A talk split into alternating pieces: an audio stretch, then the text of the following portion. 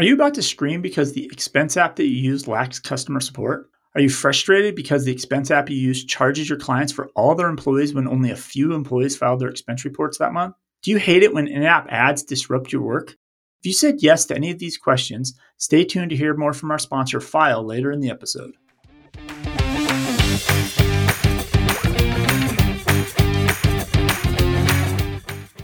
And I don't know how deep you went, but if you go deep on the raise, it has a list of the people who invested. I did not look at that. So one of the people is former CFO of payroll benefits company Gusto. So it's a former CFO of Gusto has invested. Mm. But the other one is Matthew McConaughey. no way, more celebrities? Yes, we have another one. Now, this even better because Matthew McConaughey, not just putting his name, he gives a quote.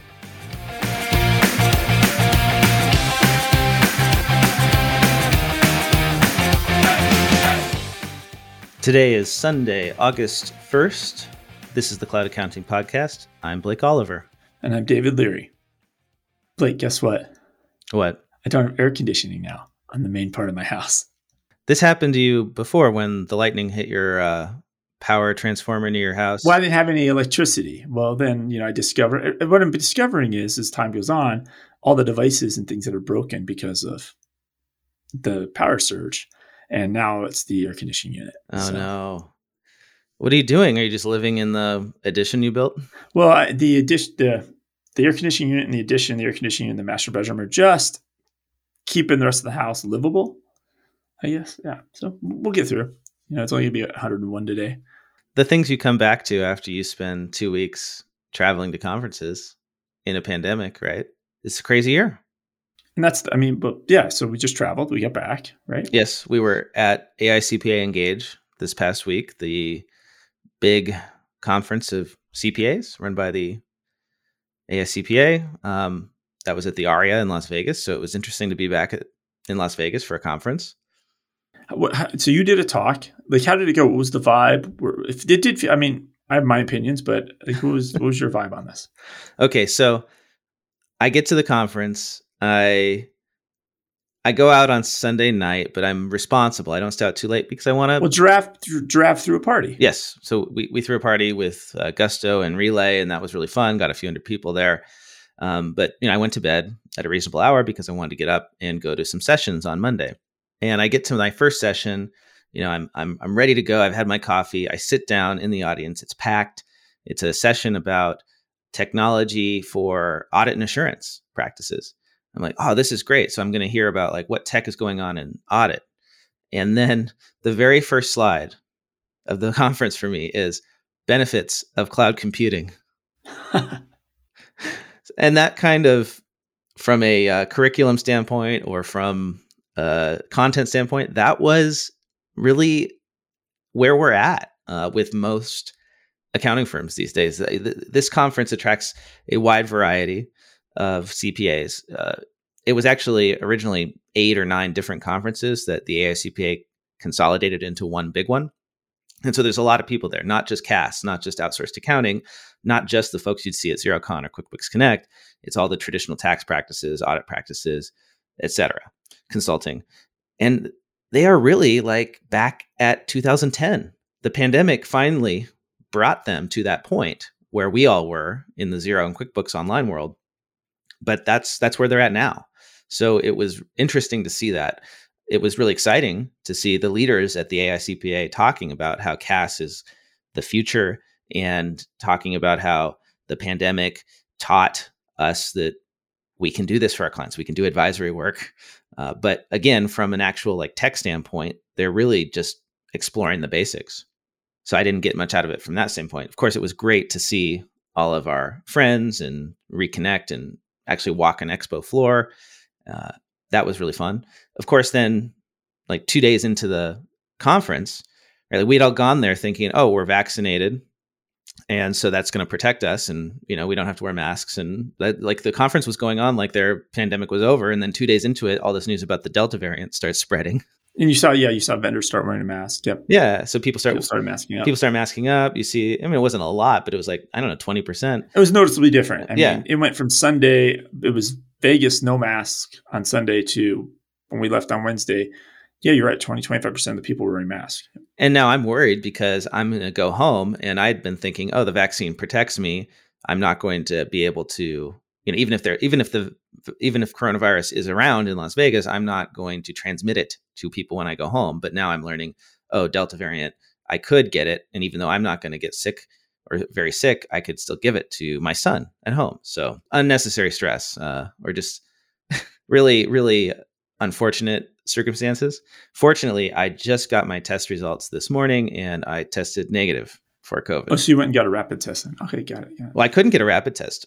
I had to go get the lab test. So I got that on like Friday and I just got the results as negative. So thankfully, at least from my perspective, AICPA Engage is not going to be the uh, accounting coronavirus super spreader event of the year. I feel like I would have gotten it if it was there. Yeah. but you know, but uh because I did come back with like a sinus infection. I, I, feel like yeah, I don't know if you can hear it, but I don't feel great. Uh, so that's why I was really concerned. You should have got one of those humidifiers that Melia was giving out at their booth. I, I, used it, but I feel like I needed ten of them. Ten, you know, it's never enough in Vegas. That's true.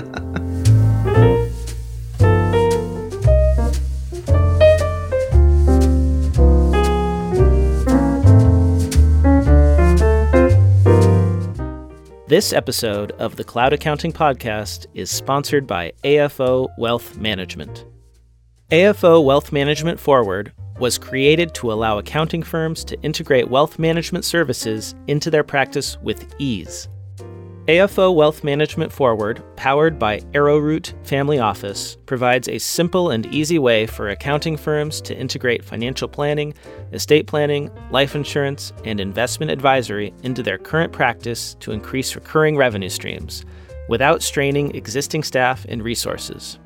The program provides access to a robust online learning management system, one-on-one coaching, monthly Q&A sessions, webinars, and access to great partners, including Betterment, Vanilla Estate Planning, commission free life insurance from DPL, and financial planning tools like Right Capital and eMoney.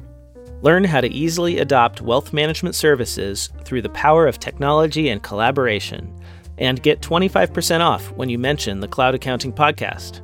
Head over to cloudaccountingpodcast.promo slash AFO that is cloudaccountingpodcast.promo forward slash AFO.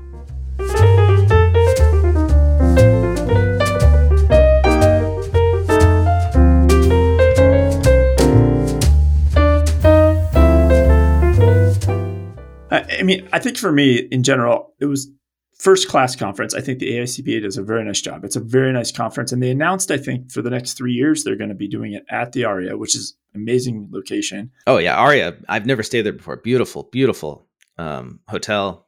Yeah. Great it, conference facilities. I awesome. mean, from a from a sponsor, the only questionable thing I think was the the schedule, like they've got people going from 6 a.m. on, right? And they do the breakfast and but they serve them to go lunches. So people grab their lunch and they run back to their next session. It would have been nice to it'd be nice if the expo hall was open a little bit more because I feel like a lot of people, yeah, some were there for their CP, some were there for their content, but I think the vast majority of the people were there just to connect and escape, right? Like this is their first, you know, this has been a very hard 18, 19, 24 months for accountants and bookkeepers and for them to escape. They just needed this in-person interaction. And I, I thought well, it was great from that front. Traditionally, this conference is about getting your CPE, right? It's the mm-hmm. time of year you go and you get 30 credits if you need them. I, I think conferences will eventually move to being less about CPE. I mean, that's what Xerocon, QuickBooks Connect, all those conferences are. They're less about CPE and more about just connecting with people and and uh, connecting with different technologies. I, I, just don't understand like why we're still going in person to learn CPE. It just doesn't make a lot of sense to me. Yeah, in person learning. Yeah, you're right. That, right. It's like I, I can do this on a webinar. I can do this listening to a podcast. Uh, why why try to mix the in-person stuff with the the CPE? I mean, like to, that much of it anyway, right? That's a lot to learn all in and compressed all in one week. And so while we were there, another accounting conference was announced. Did you see Accounting Web is now going to have a conference called Live Summit? The yes. Accounting Web Live Summit. That's going and it's going to be in San Diego. May 9th through the 12th, 2022. So hopefully we'll be headed to that. That looks uh, very nice. That looks exciting. What what uh, hotel is it at? Did they say? Paradise Point in Mission Bay. I guess that is a event facility. Um, what's interesting is they they surveyed their readers, and the readers, ninety seven percent, they definitely would attend uh, an, an event organized by Accounting Web, but ninety three percent said they wanted to see an, an event dedicated to small accounting firms. That I think is really important. Small accounting firms. That's most of the readers of Accounting Web. You know, you go to Engage, and it's like a lot of big firms. Yep. And the, and the cost is often prohibitive for small firms. You know, at an event like Engage, be, it's like well, that's what I was thinking about Engage. It, it better for the price. It better be nice, right? it, it's a very nice, well done, professional conference. It's very, very nice, but yeah, it's expensive as well. Well, that's really exciting. That's nice. I mean, I guess this will kind of take the place of Accountex, right? Which is no longer happening. Um, those accounting and finance shows. There really isn't something that's vendor agnostic in the small firm world at this point. I mean, correct me if I'm wrong. I mean, in a way, Woodard's kind of vendor agnostic because there's no none of the big accounting software packages are are, are, go, are present or sponsoring that conference. But, but so, I mean, like all of the contents, like QuickBooks, right? Isn't eh, yeah, the vast majority? It's a very heavy QuickBooks Pro Advisor. So in a way, yes, it's it's a you know it is a conference that that's that. But you're you're right. As far as like a big independent conference, this might be the the new one. We'll see, but it looks very exciting. I know um, Seth at uh, Accounting Web's been like he's been giving me the heads up. It's coming. It's coming. It's coming. And so finally, you know, it's finally live. So are we going to have a recording studio there, David? We got to make this happen. I, I am going to figure out something. We have plenty of time to plan. We'll we'll do something exciting there because it's easy to get to San Diego. We can you know bring the equipment. It's an easy place to bring family if we need to. So very excited. So what do we want to talk about this week? I can I can we really close down PPP loan? Uh, no, I don't think ever. But you could try. Do you got a story on PPP? So, so we talked about last week. They're launching a new website for the forgiveness. Yes, SBA. The SBA is launching their own loan forgiveness website to help the small borrowers. And there's they had a webinar for banking partners this week. And just the quote in it that I, just wanted to read because it really shows where we all are on the PPP loan. So this is the SBA Associate Administrator Patrick Kelly made a personal plea to lenders on a webinar Tuesday as he urged them to opt into the SBA's new forgiveness platform. Quote unquote, give it over to the government and get your life back. So this site should go live around August 4th. And then he has a second quote, which was great as well. All of us want to be done with forgiveness, borrowers, lenders, government, by the fall across the board, Kelly said. So this is the final push that will hopefully put PPP in the rearview mirror for borrowers, for the lenders, and for the agency. So there might we might not talk about PPP in 2022. Like it might finally be coming to an end. Uh, you know, I, I I would bet against that, but we can we can hope, right? We can hope and dream. I, I have some follow up as well. Remember how I talked at length about Peter Thiel's five billion dollar Roth IRA? Yes, which I don't have.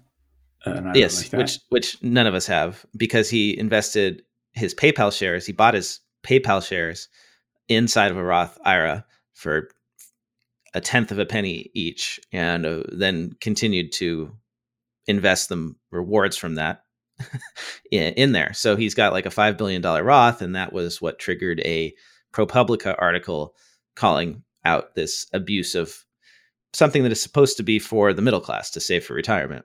And, you know, that raises the question is Peter Thiel the only one who has a lot of money in his Roth IRA?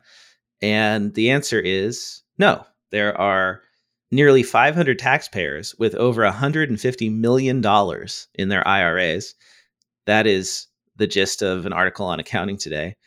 497 of them, to be precise, over 150 million in their individual retirement accounts, and nearly 25,000 taxpayers had an aggregate IRA account balance of 5 million or more.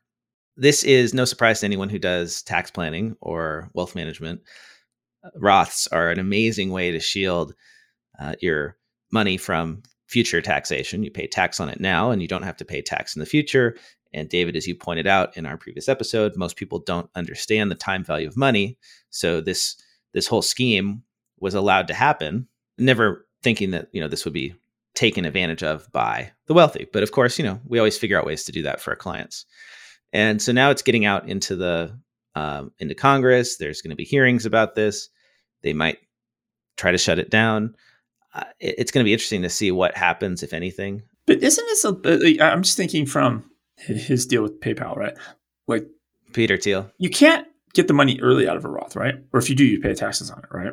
Yeah, you have to hold it until you're uh, what is it, 59 and a half, I think. You can't spend it.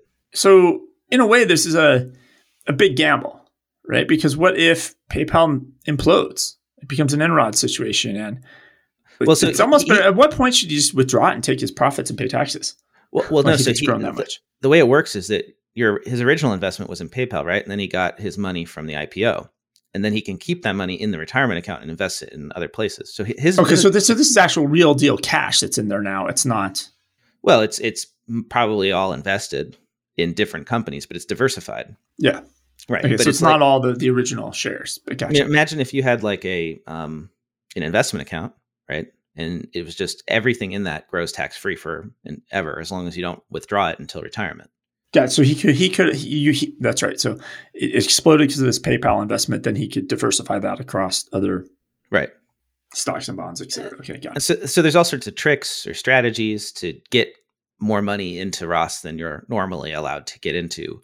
There's the the whole like traditional Roth conversion into or traditional IRA conversion into a Roth that you can do. Uh, so anyway, that it's it's it's interesting to see that it's like being investigated. We'll see if anything happens, but it could the these these backdoor methods could get scrutinized and shut down. Until they discover what did you say 500 people have this? You know 70 of them are senators. Probably that's, right? that's exposed. And then they won't want to change it. We'll, we'll see. There you go david. That's that's the that's the right that's the right analysis there. But but continuing on this individual retirement account theme, I saw another story in accounting today about a new product that allows for tax free Bitcoin mining by purchasing Bitcoin mining equipment, the computers, inside of an IRA. So this is a IRA provider called Choice and a Bitcoin mining and hosting firm called Compass Mining. They have partnered up to offer an IRA that allows miners to produce cryptocurrency in a tax advantaged account. So normally when you uh, mine Bitcoin or cryptocurrency, uh, you know, you, you buy the computer rig, which could be at least $10,000. And then, you know, you plug it in and it starts mining. And when you receive the cryptocurrency from your mining, which is, you know, mining is processing transactions, you're, you're making the orders flow and you're adding to the blockchain and solving those puzzles. Uh, your reward is some cryptocurrency. And and normally when you receive that cryptocurrency, you, that's actually a taxable event. So you have to pay tax as soon as the cryptocurrency, the digital currency comes into your possession. And then if you sell it and you have a gain, then you have capital gains. So the tax treatment is actually really bad for cryptocurrency compared to other types of investments, right? Where I don't know if I buy a machine and um, I don't know I make shoes with it, I don't have to pay tax on the shoes that I make immediately, right? I don't know, anything like that.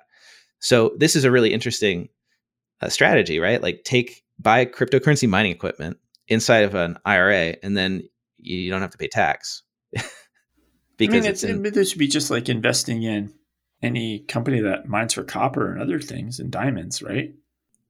I guess, yeah. So that's what it's it's doing they're figuring out how to do that. Because we don't have sensible treatment of you know cryptocurrency in our tax code like there there's really very little guidance on and so it gets treated as this intangible asset with you know um, very poor um, tax treatment. I, I thought that was that was interesting. So if you're looking for something for clients to be able to you know mine cryptocurrency in a retirement account like what a what an interesting combination of of uh, services there.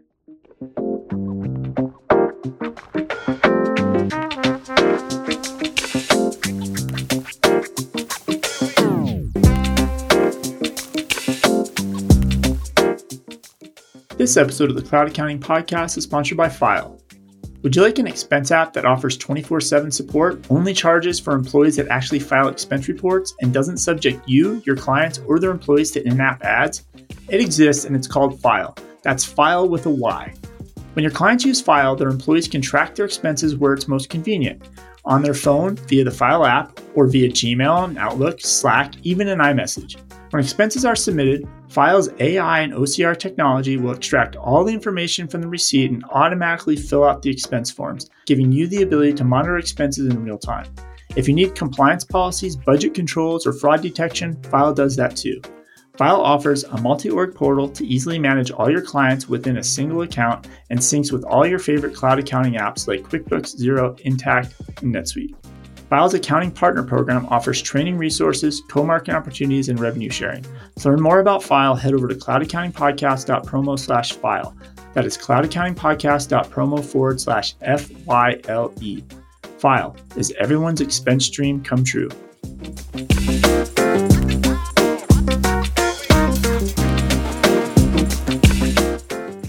Uh, one more thing on the crypto uh, front, you know, we've talked previously about how uh, China is creating, has already created its own cryptocurrency that is run by the central government there.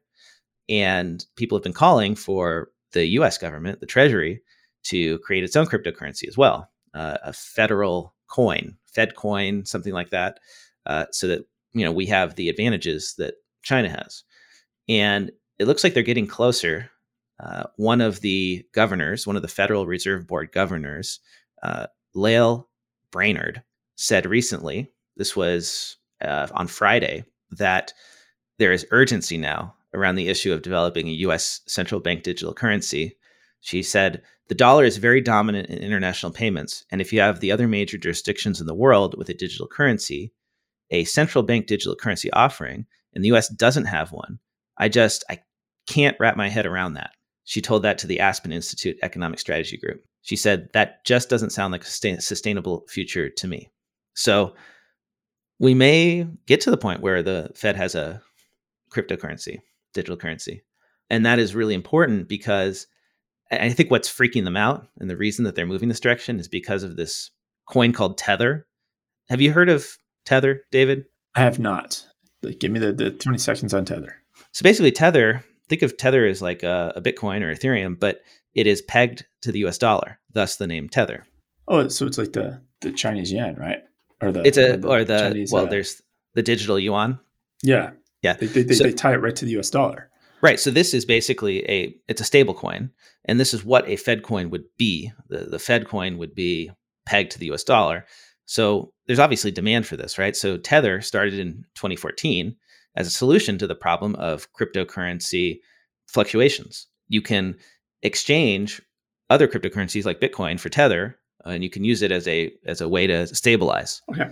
Um, so the the thing is, Tether has grown. It's like uh, getting way up there 70 80 billion dollars in market cap which you know is still small compared to like the 700 or i don't know are we at 800 billion for bitcoin but it's becoming concerning because it's completely unregulated and the tether executives are under a criminal probe into bank fraud and there's a question as to whether or not all of the tether out there is actually backed by US dollars. Like that's the the idea is that it should all be backed by US dollars. If I ask for my if I, if I want to trade in my tether, I can directly get US dollars one to one. But because it's unregulated, there's a question as to whether that's even happening, and we don't know. So imagine a, a time in which you know there's a i don't know a market crash in crypto and everybody goes to try and exchange their tether. There's a run on the bank essentially and there isn't enough us dollars to pay them all. That could that could then create a situation that destabilizes our economy. So this is why it's important for the fed to actually get into it so that they can control it uh, because if they don't it's going to happen anyway and then they're going to be on the sidelines. Yeah it's uh, I, I think these guys like all these companies don't help themselves. There's always there's always somebody sketchy involved. But they're not helping their case long term on these things. Well, they're making a lot of money, so you know maybe that's the that's the objective there, right? Um, so anyway, that's my follow up in the world of crypto and IRAs, and I love that they somehow collided with that that one story. So I found a story that I think you'll love because you always are hammering about texting with clients. I think it's important to be able to do that. Like that's if that's what clients want, you know, don't make them email you. Yeah. So uh, I found a story. This was in uh, Small Business Trends this week. Basically, it's a summary of Podium's 2021 local business messaging trends report. I think Podium is like some SMS tax or texting software. uh, that exists. So they served, surveyed uh, 1,004 consumers across the US and Australia. And 74% said they prefer texting with a business if a real person is texting back. So they don't want to text with your automated bot. Right. right. They want to, so yeah. 70% want a person that's there. 21% are likelier to opt into local businesses marketing than a big box chain. Right. So people are going to opt into your firm's text messaging, but they won't mm-hmm. opt into EY's, right? that type of thing. Uh, obviously, again, on the uh, people versus robots, um, 64% they wanted to receive incentives, you know, discounts, promo codes, coupons from local businesses. I, have seen that with uh, some of the online stores that I've purchased from recently. If I go on the website, they have the traditional 10% off coupon if you sign up for our email list. And then once you do that, they'll say, get another 10% off if you add your phone number. Cell phone. Yeah. And about 35% said they uh, would love to get messages that are like, hey, your inventory is back in stock, or, you know, we're selling that sandwich you love, like real helpful things. And then super local businesses, they would love 28% want invitations to upcoming events. So this is where you as a firm owner, right? If you need to discuss new PPP loan forgiveness, you can have an event, text your clients, and they're going to be happy about that, that they know that the event's happening, mm. right? Versus the email where it may, it may just disappear. And then all of them say if you text too much, they're going to be pissed off. Delicate balance. Yeah, no, it's great. Like imagine, you know, if you could just text your clients and say, "Here's this deadline coming up. Do you need help?" You know, reply yes, and we'll email you a link to schedule a a call. That's going to be much more effective than just sending them an email that's buried in their inbox. And I mean, this doesn't have it, but I think I've seen these stats before, right? Isn't it like 98.999% or 99.8% of all texts get viewed and read? Yes. Yeah, because there's, I mean, it's hard to avoid them, right? Yeah. yeah. They, they see them in their notifications, even if they don't click through to them. So, yeah, very effective. Uh, you just got to be very careful that you don't spam people with text because they hate that more than anything. I think everything else I have is all app news. So, app you, news? Whatever you have. I got two stories that can lead us into app news. So, here's a survey. We love our survey data here on the on the podcast. This is a survey done by Wave, which is owned by H&R Block, and it's all about the challenges that small businesses, micro businesses in particular, face with cash flow and overdue invoices during the pandemic. This is a survey of uh, 1,008 micro business owners. That means nine employees or less. And some of these data points are just amazing. The survey found that most of the respondents rely on traditional forms of payment, such as paper checks, 71%, cash 61%, only half accept debit or credit cards 50%. Now, what is the consequence of relying on checks and cash? Well, most of them are dealing with outstanding invoices. It's a huge problem. Nearly half of the small business owners cite cash flow as a challenge. And a lot of them are following up on invoices that take over six months to get paid on it's kind of amazing to me that like more more small business owners just don't accept credit cards because of the cost of you know having to wait to get paid when it's that long when it's many many months. Two out of five okay say they use their personal checking account for business expenses and 29% indicated they don't separate their personal and business finances at all. Why is that? It's because they're not using accounting software. 22% use pen and paper to track their finances and 14% use an Excel spreadsheet. So if you add that up, that's like what 36%, more than a third of these micro business owners are using pen and paper or Excel. So that makes me think back to our conversation with Ben Richmond from Xero, where he said, you know, the, the real competitor isn't other accounting software. It's people not even using accounting software. And I, I just got to think that, you know, for 10 bucks a month, if you had all your invoices online and you weren't you know printing them out and sending them to people and then not having a way to track them I, f- I feel like you'd have better cash flow right? Like there's a very very strong argument here. And i wonder why or not giving people the option to pay pay you online right, right? or giving them options to pay you either through a credit card or a i think for a lot of small businesses a lot a lot of the not getting paid is much when they do business with bigger companies And that's the bigger risk because they land a big fish and then the big companies sit on their AP for 90 days, 120 days before they finally pay. Um, I know that Intuit a long time ago changed their policies for small businesses where if it's a small business, Intuit will pay them in 10 days, which is mm-hmm. huge. Um, and other corporations should try to do that. But if going back to the beginning of the pandemic, do you remember there was an initiative that was started? It was hashtag pay today trying to get big companies yep. to pay small businesses faster. Um, obviously, that lost momentum because I just went to the website now and paytoday.club is just like somebody, they must have not renewed the domain. And now it's just a big spammy kind of site if you go to paytoday.com. So obviously, it, and this is the problem with a lot of things, right? People get very energized about something and then it just flutters and dies. Um, yeah. Apparently, apparently nobody cared about this enough to keep it going or to at least renew the domain. Jeez. It's just it's just really bad. 17% of these businesses said there are invoices they've sent out that have never been paid. And then 8% said they have waited more than a year for invoices to be paid. That's amazing. More than a year. Yeah. I know. But you know, obviously there's power dynamic issues. Like you said, if you're a freelancer or micro business serving a large business, you really have no control. Um, but also, I think if you're using accounting software and like if you're bugging that AP department frequently about getting paid, then you know human nature they're more likely to pay you, right? If you're reminding them about it. And there's another stat in here about how a lot of these business owners, 14% of them admit they don't follow up with customers on outstanding invoices. And then 13% admit they forgot to send or delayed in sending out invoices in the first place. So part of this is the micro business being totally disorganized and then the other part is the large businesses holding on to AP. Right? I get it. You get busy, and then you're like, "Oh, I got to send out these invoices." I, yeah. I, am guilty of this. I have done it. it too. I've done it too. You you've done it, David, with our podcast. Because um, they email us, they're like, "I haven't gotten an invoice yet." I'm like, "Don't worry. You know, there's been a lot of conferences. We've been traveling. It'll happen." Yeah, yeah. Trust me, I will invoice you eventually. All right, last one before we get into app news, and this can actually take us in there. So this is a story that I saw on Ryan Lazanis's email newsletter, uh, futurefirm.co. Uh, it's just it's really funny. So that it's it's a blog post on Medium, the blogging site, and the title of the post is "It doesn't effing matter," and I'll summarize this best I can. It's by Dan Norris. He is an entrepreneur he's in his 13th year as an entrepreneur and he has done a lot of different things. He's owned 200 domains with live websites that he held for SEO purposes.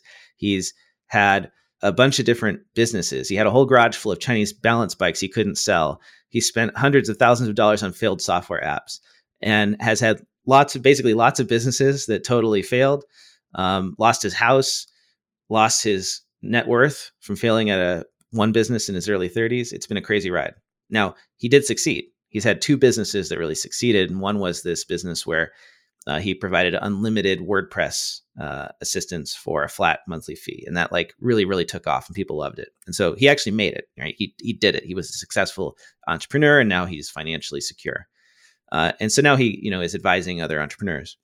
And he said, um, the gist of this article is that, you know, he's done all this stuff and he spent all this time coming up with business ideas, names, logos, design ideas. He has written hundreds of thousands, maybe millions of words on blogs and in books. He spent too much time on SEO and Facebook, Twitter followers, trying to grow his Instagram following, all this stuff that people as entrepreneurs do. Slide decks. Slide decks. And he basically says that um, after 13 years of doing that, he realized that like almost all of it was completely pointless. He said the the thing that helped him succeed was creating a great product he created this WordPress support business, and then he created a uh, a beer a brewery, and those two things succeeded not because of any of the logos or anything like that. They succeeded because they were amazing products that people wanted to buy. Nothing else mattered. And so he's trying to tell entrepreneurs like it doesn't matter what your reach is on Facebook. It doesn't matter what accounting software you use. It doesn't matter what software you use for invoicing. He even says here, uh, no business ever failed to take off because they use QuickBooks instead of Xero. or because they chose the wrong free CRM, or because they chose logo A instead of logo B. The reason your business is not taking off is because your product is not good enough, period. So that's just the article that basically the product is what matters. Everything else, it doesn't effing matter. It, so just focus on your product. It's interesting because uh, I recently did a job interview with somebody that was at uh, Zoom, and just we started talking about Zoom culture. And the reason Zoom was ready to win is because Zoom, for two years before they even marketed the product, the, engineer and the founder just worked on the product. And so, in the meantime, while they were growing and working on Zoom, BlueJeans, all these competing products had popped up. They were doing great marketing, enterprise sales teams, selling it to big companies like Intuit. And then pandemic hits, none of them could actually, the basic function of running a, a, a now we just call it a Zoom call, right? These other apps that, that they couldn't run a Zoom call or a video call very well, but it's because they didn't work on the product. Like, right. They, they focused on the sales, the marketing, the splashy stuff. Yeah. And then people bought it and they used it and they didn't like it as much as Zoom because Zoom was the easiest thing. And it still is, right? It still works the best.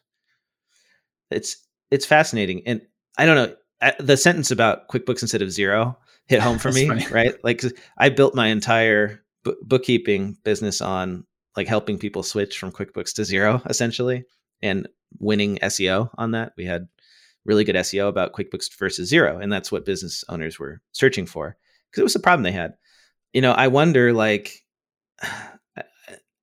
part of me doesn't want to think this is true, right? That it does make a difference. Like and maybe it's it's if you're using bad software for your business, like if you're using the wrong CRM and the wrong accounting software and the wrong this and the wrong that, it's death by a thousand cuts in a way that it sucks away your time from the product. So and, and some does, apps, it, it, does matter because I, I, think um, I was talking to Chris Farman, who uh, does um, small batch. Um, .co, so it's a, an accounting firm that does breweries, right? Yeah. Um, small batch standard, sorry, small batch standard. And this was years ago. I had a conversation with him, and because I'm always on the niche apps, and apparently there was an app, an old desktop cloud hosted app called Beer Run that literally gave brewers wrong numbers. So you're making you're making business decisions off, of, and if if you have an app not giving you proper numbers, what are you supposed to do? So it does kind of matter, but ultimately push it. If you still, if, if you don't make great beer, right, it won't matter. Right. If, if your, yeah, if your product is bad, yeah, then it doesn't matter if the numbers are bad. Um, so I, I don't know. I was thinking about this from a marketing standpoint. If I'm an accounting firm, what, what do I take away from this?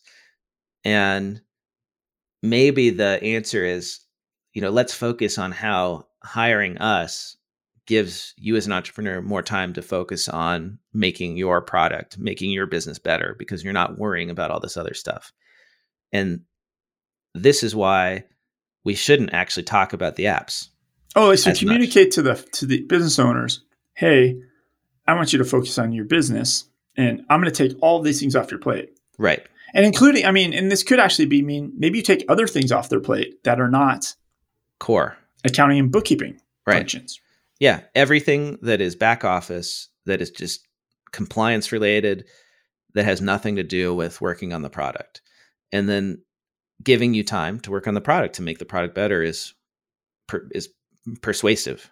So I, I, see a lot of firms that get into the cloud accounting space that get really excited about the apps, and then they go out and they talk to all their clients about all the apps. But I think that's having done that myself, made that mistake myself. I think it's actually don't do that don't talk to them about what apps you're using. If they ask, great, but you actually might want to respond with saying, "You don't worry about it. We've we've ta- we picked the best. We're going to handle all this for you. You don't even need to worry about it."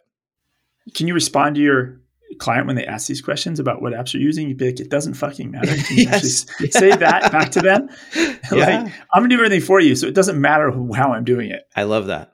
That's hilarious. Yes, absolutely.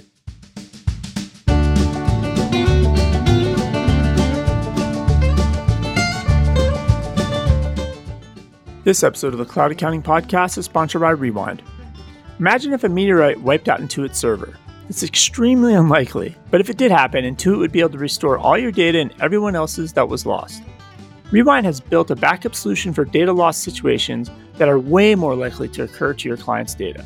Malicious attacks, buggy apps, disgruntled clients, and of course, ourselves. Human error, the number one reason people lose data. Say goodbye to making manual copies of clients' files, CSV exports, or storing redundancies on hard drives. Rewind is introducing a new way of protecting your data through an automated daily backups and on demand controlled data recovery. As the leading cloud backup app trusted by over 80,000 organizations around the globe, Rewind has saved thousands of accounting professionals from mind numbing manual data entry rework. Learn even more about Rewind and access a special offer just for listeners of the Cloud Accounting Podcast, head over to cloudaccountingpodcast.promo slash rewind. That is cloudaccountingpodcast.promo forward slash R E W I N D.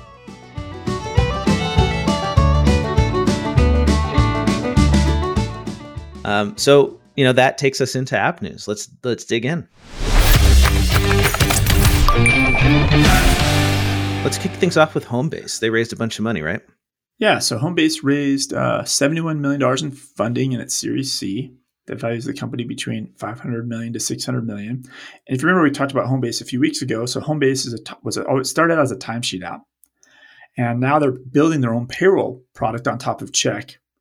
Historically, though, they really did a lot with Gusto because they were a timesheet app that pushed employees' time to Gusto historically.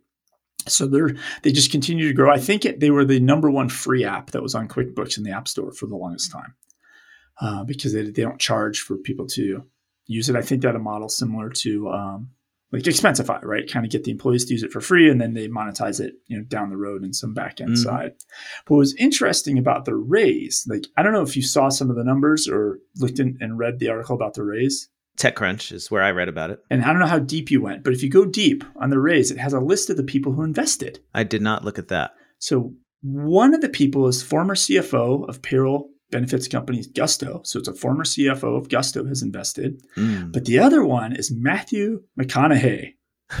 no way, more celebrities? Yes, we have another one. Now, this even better because Matthew McConaughey, not just putting his name, he gives a quote which is amazing. So I will read his quote. So apparently he announced he's also running for governor of Texas in 2022. That's in this article as well. All so, right, all right, all so, right. So, so, maybe this is like a SEO play, right? He's like, yeah, if I just get in any article that, that gets published. So, uh, and and where this comes from. So if we kind of take a step back, Homebase, they're really trying to focus on solving technological problems for people without the technology. And what they mean by that is this is your front end hourly employees at restaurants you're clocking it out employees. Maybe they have a smartphone and that's it, right? Versus a lot of tech companies are solving for people that sit at a desk nine to five working with computers and software. Right. So you said this started as a timesheet app uh, for, but it's for hourly employees, and they also have the employee scheduling.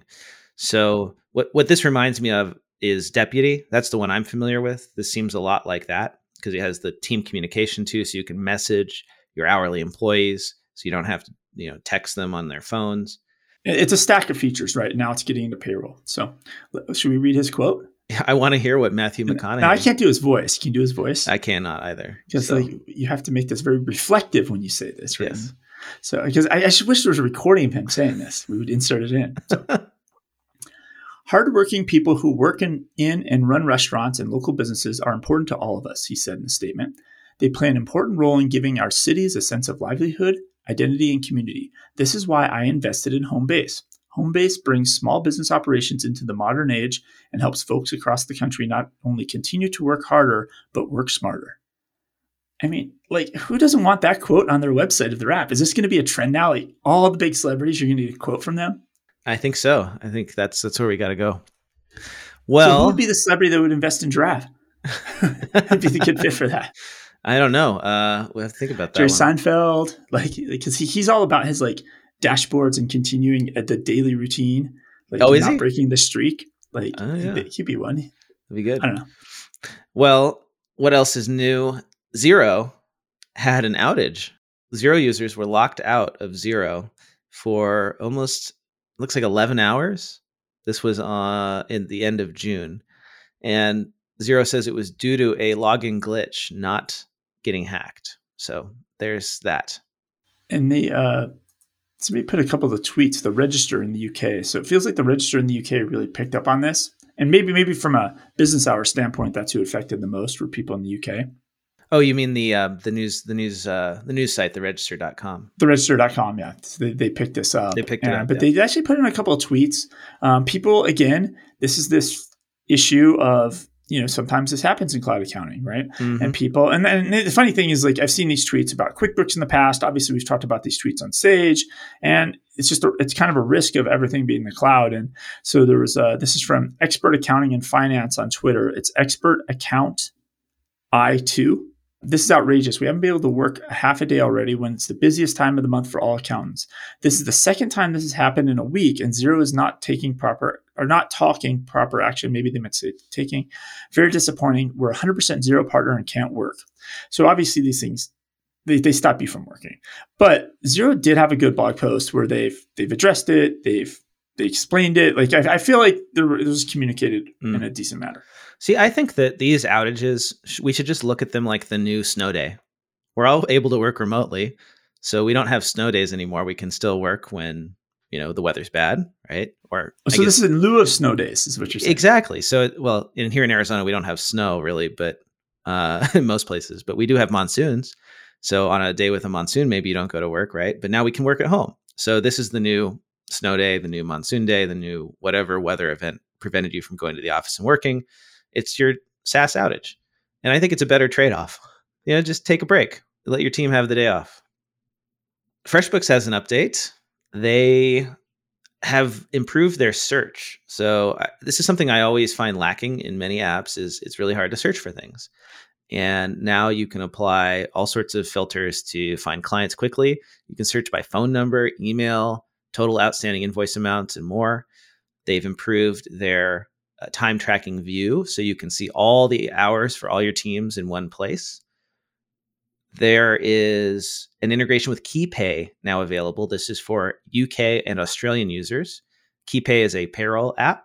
So now you can run payroll based on your FreshBooks time tracking in KeyPay if you're in those countries.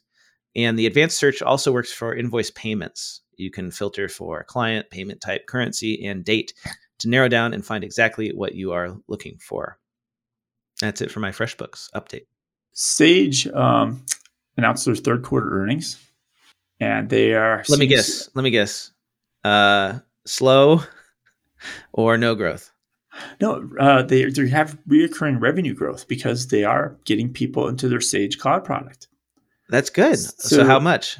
So they're they're basically in general their subscription penetration increased to 69% from 64% so it went up um, 5% for that. They went up 5% but north america uh, it, it, grew up 7% um, but again it's it's sage intacct good you know quote unquote good performance from sage intacct that's right? what's propping up the whole company. That's propping and that's a lot of the new the new. So the existing people are they're moving they're calling this is like the future sage business cloud opportunity. So they basically have a group of people they're migrating from old sage products into the sage business cloud. Some of that means some of those products are now a subscription that's hosted and then you have a lot of new but the new is probably mostly sage Intacct. it's the new from reading the numbers on this so most of us are using zoom have you heard about zoom apps it's this new feature that allows you to integrate apps directly inside of zoom well, when they were going to announce all that, didn't you buy a TV, a special Zoom TV, a couple of months back? That's that that's a. It's a weird story. So they, that's actually different. It was a third party company they contracted with to build a device that you could just sit on top of your TV and it would turn your TV into a Zoom room. And then I don't know what happened. That company didn't come through because my order never shipped. And then they eventually emailed me and they were like, "Yeah, we're having issues. Do you want your money back?" so that was a pandemic fail. This is different. Uh, this is a software uh, add-on where you can integrate third-party apps directly inside of Zoom, and um, like they become widgets inside of your Zoom meeting. There's 50 or more apps now available on the Zoom Apps Marketplace, including Asana, Dropbox, SurveyMonkey. There's a Weight Watchers app apparently that integrates into Zoom. The one that I saw that made me excited was PandaDoc, so PandaDoc is a popular tool for proposals. And now you can integrate it into Zoom so that when you're doing that client meeting or that prospect meeting and you want to present the proposal, you can like, well, here's how it works. So you choose the PandaDoc icon from a list of apps within Zoom, then you log into your PandaDoc account. And it lets you present and sign documents in real time using Zoom's remote control feature. And so that means you can actually like have them sign in the meeting like the way you used to in person, bring a document. You say, "All right, you ready to sign? Here it is. Sign on the dotted line." And there's some level of necessity or functionality that's being provided that you can't get just from standard desktop sharing. Hey, I'm going to share my desktop. Let's go through the contract together. You hit accept, accept, accept on the. It just Hmm. makes it more seamless, right? Okay. You, like they don't have to click a link and then share their screen in order for you to walk them through the proposal. It's just right. Okay. It's, You it's quicker to bring it up and, and have that discussion. Yeah, because you want them signing on your computer because that's the digital signature needs to be on their device. Um, so this is like making that all, I guess, compliant in that way. So I, I think that's pretty neat, right? There's no there's no excuse like, oh, I need to think about it. Send over your proposal and I'll sign it later, and then they don't, right? You Well, especially if it's integrated, you don't have to like, okay, go to this website, open it up. Now share your screen with me that you, you can have your client just, if it's just more seamless, it's going to be easier to do. yeah, and that's the whole goal of this sort of thing is like get them signed up. Um, then you know that's that's the key thing. get them to sign the contract and then deal with everything else. Odoo announced that they uh, took a $250 million investment from Summit Ventures. Odoo is a sponsor of the show. Yep. They are an open source ERP system. That's correct. And there was just a couple of interesting things that were in here. So Odoo's been profitable for years. And this investment is not an investment issuing more equity and, and spreading spreading the equity out, making the pizza pie bigger. They're basically buying other out other backers at a premium to invest more into Odoo. Some is. Interesting. Um, so, so because they are already profitable. The other thing that was interesting in this article is they said that 90% of all Odoo's customer base uses the free tier. Only 10% are taking the paid, but that 10% is big enough to run a profitable business. Before we go, David, it looks like we got two reviews. So let's read those. Here's the first one. Nice work. This is a very interesting podcast. I love how the Intuit guy thinks they aren't competing. Oblivious. Is that in regard to our interview with Ted Callahan? That's what it sounds like. right after that episode. Well, I do I do agree with Ted. I'm trying to remember back to the interview. Um, I think that um, This was in reference to everybody wants to be in the GL question I had. Everybody Right. wants to be a GL.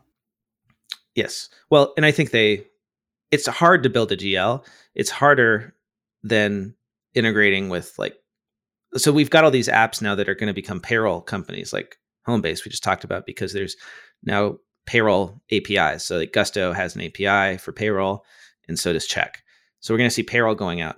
I don't think that's going to happen for a GL because it's just so much more complicated. So um, anyway, but but they're definitely competing on the on the lower end for sure um, with like single entry accounting systems. Um, that was from Smack Ramen via Apple Podcast, five stars. Thank you so much, Smack Ramen, for the review. We really appreciate it. Here is our uh, second review Breath of Fresh Air, five stars. Love this podcast. As an older millennial CPA, most of the content produced by the AICPA, Journal of Accountancy, PwC, and others may be rich in technical content, but is terrible in quality. So many other accounting podcasts sound like they are recorded on speakerphone or have interviews that are clearly read word for word off a script. Sorry, J of A, Excel keyboard shortcuts and pivot tables aren't tech news. David and Blake provide a professional quality and technologically fluent podcast. They know their stuff, and it's the perfect balance to the dry technical knowledge offered elsewhere. Thanks, guys. Appreciate the work you're doing. That is from Brian QZO via Apple Podcasts in the United States of America. Thank you so much, guys. We really appreciate your reviews. And David, if our listeners want to do us a huge favor and write a review, where can they do that? If you're in the Apple universe, you could just go to Apple Podcast and do it right inside your app. If you are listening anywhere else, you can go to podchaser.com and you can do a review there on Podchaser. we seriously really appreciate these reviews. Uh, it helps us get surfaced so that other people see the podcast and they subscribe. It makes a big difference, uh, and we we really appreciate it. And David, if people want to get in touch with you online, where's the best place? Um, any of the socials, you can just find me at David Leary. And if you're on LinkedIn, just so you're not a bot. I am at Blake T Oliver on Twitter.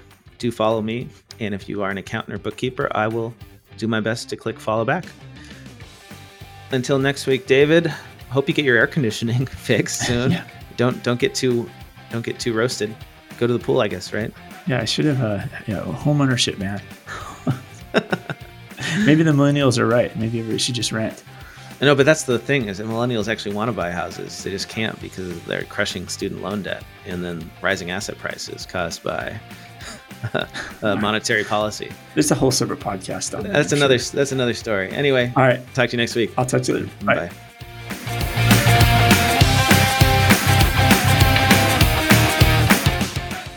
Time for the classifieds. Have you dreamed of starting a bookkeeping business, but you don't know where to start?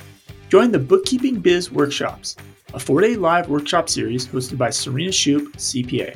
You'll learn what it takes, which tech to start with, how to build a business, not a job, plus, you'll get comfortable on discovery calls. The workshops begin August 22nd, so register today at bkworkshops.online. That is bkworkshops.online.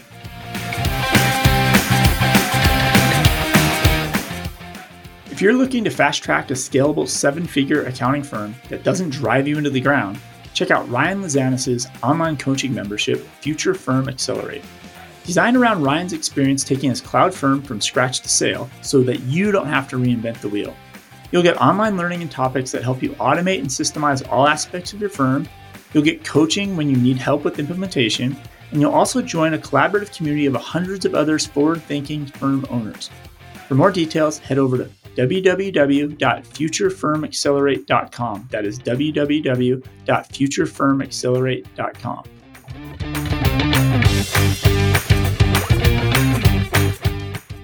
I quickly wanted to let you know about a new project that I've been working on for the last year or so.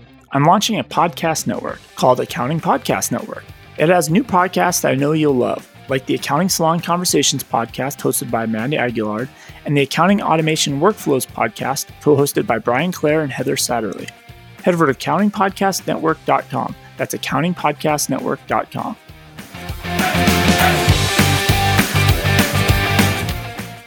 Want to get the word out about your newsletter, webinar, party, Facebook group, podcast, ebook, job posting, or that fancy Excel macro you just created? Why not let the listeners of the Cloud Accounting Podcast know by running a classified ad?